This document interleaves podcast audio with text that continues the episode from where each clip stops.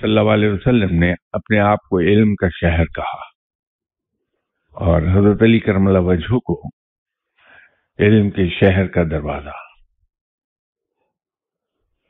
ایک دن میں ایک سوال پڑھ رہا تھا جو پیش ہوا لوگوں کے سامنے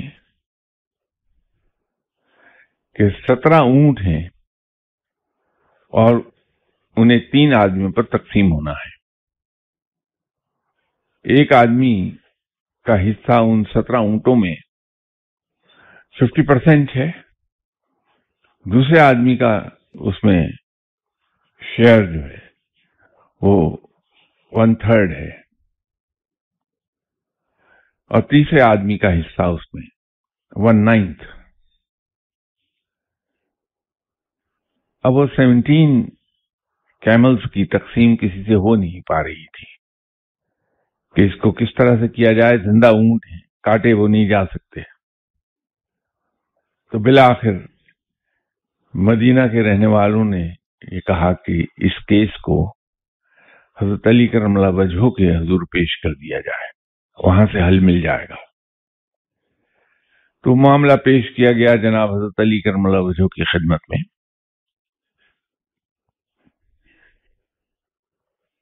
تو آپ نے فرمایا کہ ٹھیک ہے ابھی کر دیتے ہیں اس کو۔ آپ نے اپنے غلام کمبر سے کہا کہ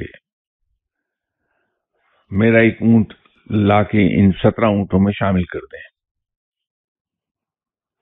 وہ ایک اونٹ وہاں آنے سے اٹھارہ ہو گئے۔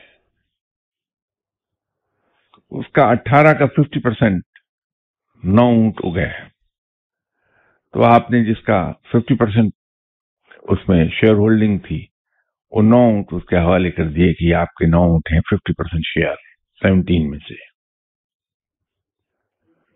جس کا ون تھرڈ تھا، اس کو آپ نے چھ اونٹ ون تھرڈ کے طور پہ دے دیے کہ یہ آپ کے اٹھارہ اونٹوں میں سے ون تھرڈ آپ کا چھ اونٹ بنتے ہیں۔